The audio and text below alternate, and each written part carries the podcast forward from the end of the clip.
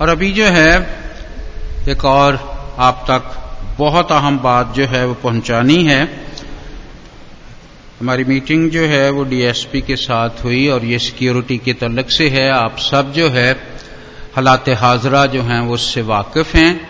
और भाई शमान जो है वो इसमें पेश पेश रहे और उन्होंने इस बारे में बहुत सा काम किया। सो मैं इनको दावत देता हूँ कि बहुत अहम इंपॉर्टेंट बातें जो हैं वो आप तक पहुंचाएँ। जो सिक्योरिटी के तलक से हैं। मसीह यस्सु के बाबरकत जलाली और फतेह नाम में आप सबकी सलामती हो।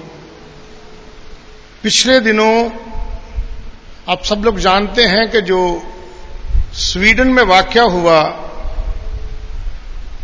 कुरान करीम को एक शख्स ने पुलिस की मौजूदगी में जलाया और उसका रद्द अमल न सिर्फ़ पाकिस्तान में बल्कि पूरी दुनिया में जहाँ जहाँ मुसलमान लोग आबाद हैं, उन्होंने रद्दमल दिया और बहुत सा जलाओ, गराओ।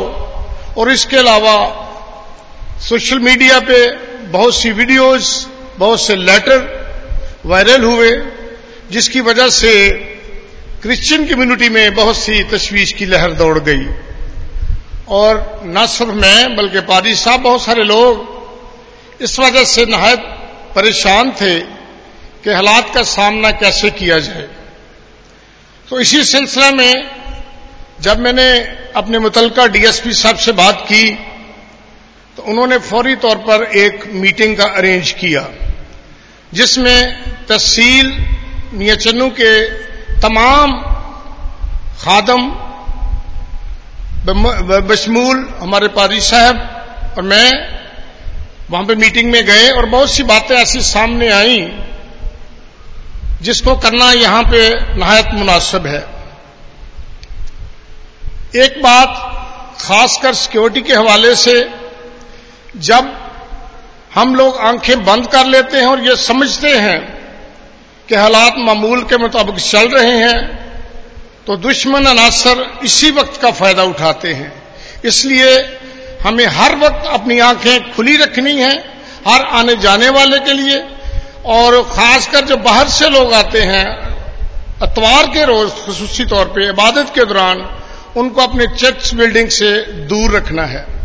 और अगर कोई शख्स ऐसे भी आता है कि उसके हाथ में बाहर बाइबल मुकदस होती है कवर होता है, लेकिन उसके अंदर वेपन होता है तो मैं जो नौजवान बाहर खड़े होते हैं, मैं उनके लिए गुजारिश करूँगा कि खासकर जिन लोगों को आप जानते नहीं हैं, वो बाइबल हाथ में पकड़े हुए ऐसा ना ज़ाहिर करें कि बाइबल है कोई ऐसा वेपन अंदर लेके आ जाए। इसके लिए बहुत ज़रूरी है।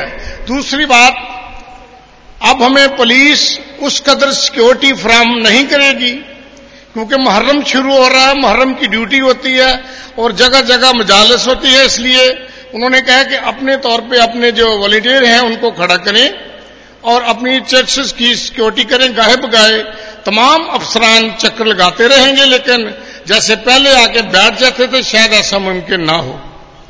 दूसरी बात, आजकल एक वीडियो बड़ी वायरल हुई है, मैं यहाँ पे उसका बयान करने से भी कासर हूँ। लेकिन यह बयान करना भी ज़रूरी है कि आप सब लोग जानते हैं कि फ्लैश में मैं बड़े दुखी दिल से यह बात कर रहा हूँ कि फ्लैश में क्रॉस बनाकर उसको वायरल किया गया है। और यह से बहुत बड़ी साजिश है कि मसीही किसी भी तरह इमोशनल हो, इश्तेहाल में आए और मुल्क के हालात खराब किए जाए। मैं आप सबसे गुजारिश करूँगा, खासकर नौजवान जो हैं, जो सोशल मीडिया पे हैं, नेट यूज़ करते हैं या किसी भी ग्रुप में हैं, इसका हरगज हरगज कोई रिएक्शन ना दें, ना ऐसा कमेंट पास करें। पिछले दिनों आपको याद होगा कि सरगोदा में ऐसा वाक्य हुआ कि कुर्बानी के दिनों में एक लड़के ने एक आयत कोट कर दी कि जो कुर्बानी होते वो शयातीन गैर कवाम शयातीन के लिए करती हैं। और उसी को बुनियाद बनाकर सरगोदा में एक शख्स पे पर्चा दर्ज हो गया, दो सौ पचानवे का, और वहाँ पे बहुत खतरा था कि घरों को जला दिया जाए। उसको गवर्नमेंट ने कंट्रोल किया। बहरकाल मैं ये कहूँगा कि जो इस वक्त वायरल हुई है, खासकर फ्लैश में जो क्रॉस बनाई गई है, उसके लिए हमारा दिल दुखी है। लेकिन मेहरबानी से कोई नौजवान, कोई बेटा, कोई बेटी इसके मुतल रद्द अमल ना दे।